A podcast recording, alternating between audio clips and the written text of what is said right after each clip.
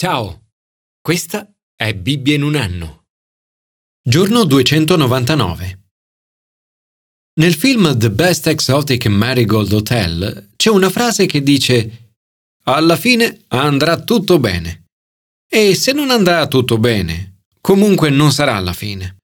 Al di là del contesto del film, queste parole trasmettono una profonda verità teologica. Commento ai sapienziali. Correre la gara fino alla fine. Le parole del salmista ci incoraggiano a rimanere fedeli al Signore fino alla fine della nostra vita.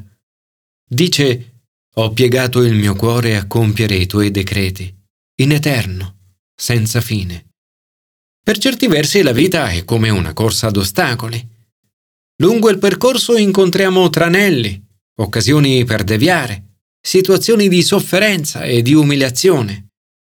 In tutto questo, come potremmo evitare di inciampare o di fare confusione? Vagare nel buio è pericoloso e spaventoso. Il salmista risponde a questa domanda. Ci dice che nell'oscurità del mondo circostante la parola di Dio viene in nostro soccorso e lo fa donandoci 1.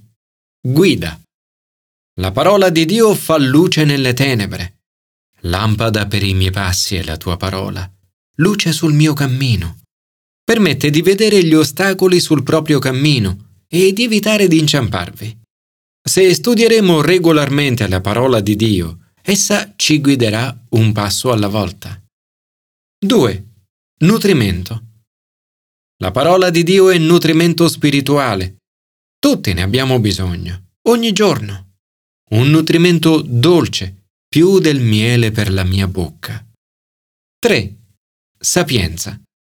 La parola di Dio ci dona comprensione, soprattutto quando affrontiamo situazioni e decisioni difficili e stressanti.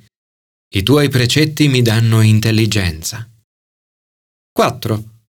Incoraggiamento. La vita non è facile. Il salmista scrive La mia vita è sempre in pericolo, ma non dimentico la tua legge. Per andare avanti abbiamo bisogno di incoraggiamento. La parola di Dio è la nostra eredità per sempre e la gioia del nostro cuore. Dio è fedele e ci aiuterà. Il salmista scrive, Signore, gradisci le offerte delle mie labbra, insegnami i tuoi giudizi. Con l'aiuto di Dio, egli è deciso ad andare avanti senza fine. Signore, desidero lodarti accetta la lode volontaria della mia bocca. Le tue parole sono la gioia del mio cuore. Aiutami a conservarle e a seguirle fino alla fine. Commento al Nuovo Testamento. Passare il testimone alla generazione successiva. La leadership è come una staffetta. Il ricambio dei leader è fondamentale significa passare il testimone alla generazione successiva, perché la fine della nostra parte di corsa non è la fine di tutto. Da quell'incontro con Gesù sulla via di Damasco, la vita di Paolo cambia completamente. In quel momento comprende che Dio ha risuscitato Gesù dai morti e che quindi la morte, la fine di questa vita, non è la fine. Egli si vede come servo di Dio e apostolo di Gesù Cristo per portare alla fede.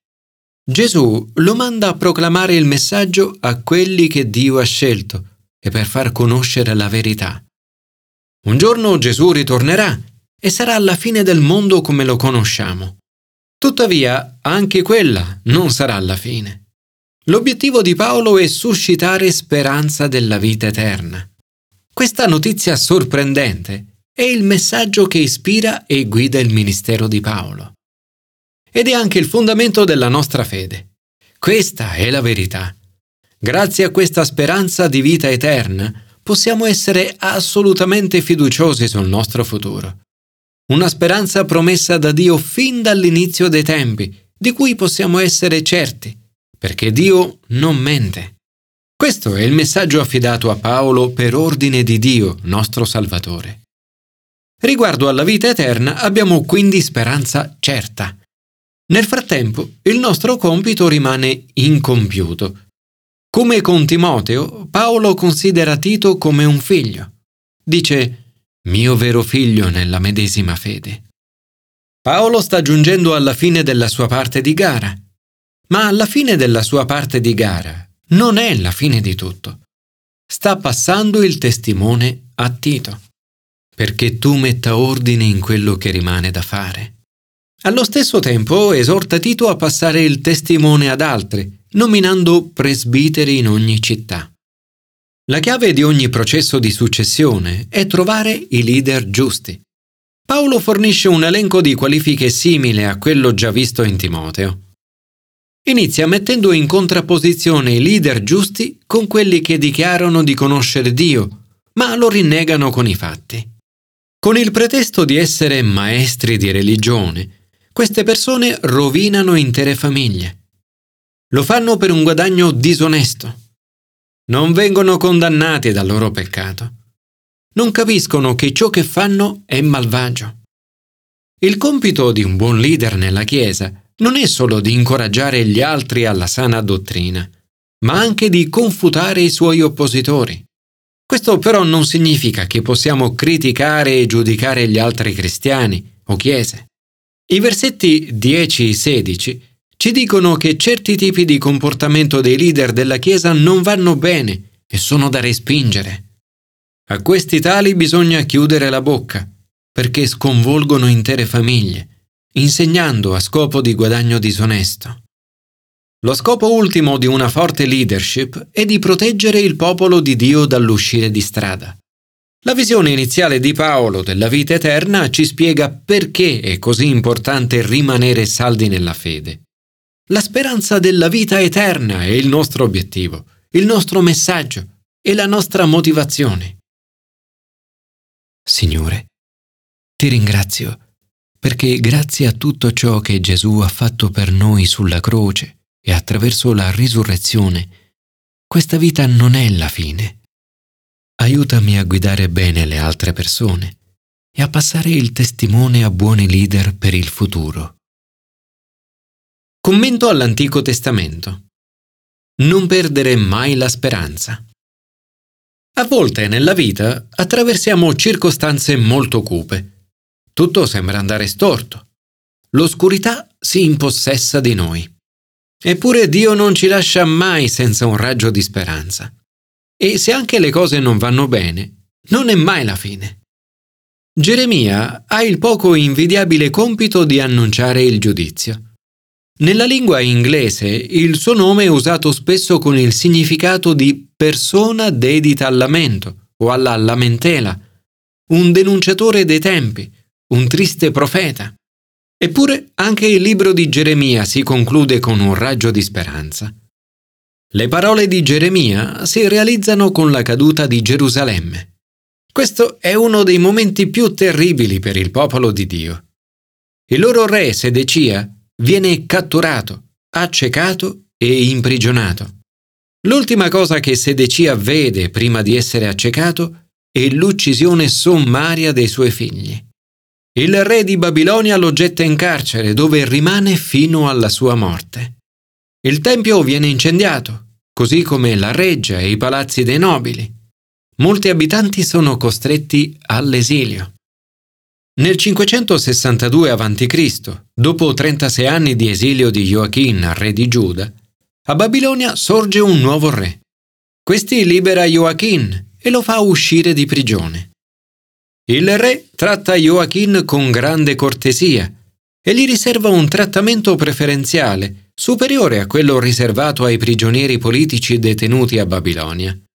Joachim si toglie l'abito della prigione e da quel momento viene invitato a prendere cibo in compagnia del re. Il re gli fornisce tutto il sostentamento abituale ogni giorno, per tutto il tempo della sua vita. Il libro di Geremia si conclude con questo breve accenno di speranza. Una speranza che porterà alla restaurazione del popolo di Dio, precedentemente profetizzata dallo stesso Geremia. Una speranza che è anche anticipazione del ritorno dall'esilio, che avverrà nel 537 a.C., ma soprattutto della restaurazione e del rinnovamento che avverrà attraverso Gesù, e l'effusione dello Spirito Santo. Anche in Geremia, alla fine, la caduta di Gerusalemme e l'esilio non è la fine di tutto. Il popolo di Dio sopravviverà e ritornerà nella sua terra, ricostruirà il Tempio e restaurerà la città. In modo ancora più sublime, Gesù proclamerà la fine dell'esilio. In lui abbiamo un nuovo Tempio e una nuova Gerusalemme. Dio ha risuscitato Gesù e noi tutti, ora, abbiamo una nuova speranza oltre la tomba. Padre, grazie per la speranza del ritorno di Gesù e della vita eterna. Grazie per la speranza di una terra nuova e di un cielo nuovo.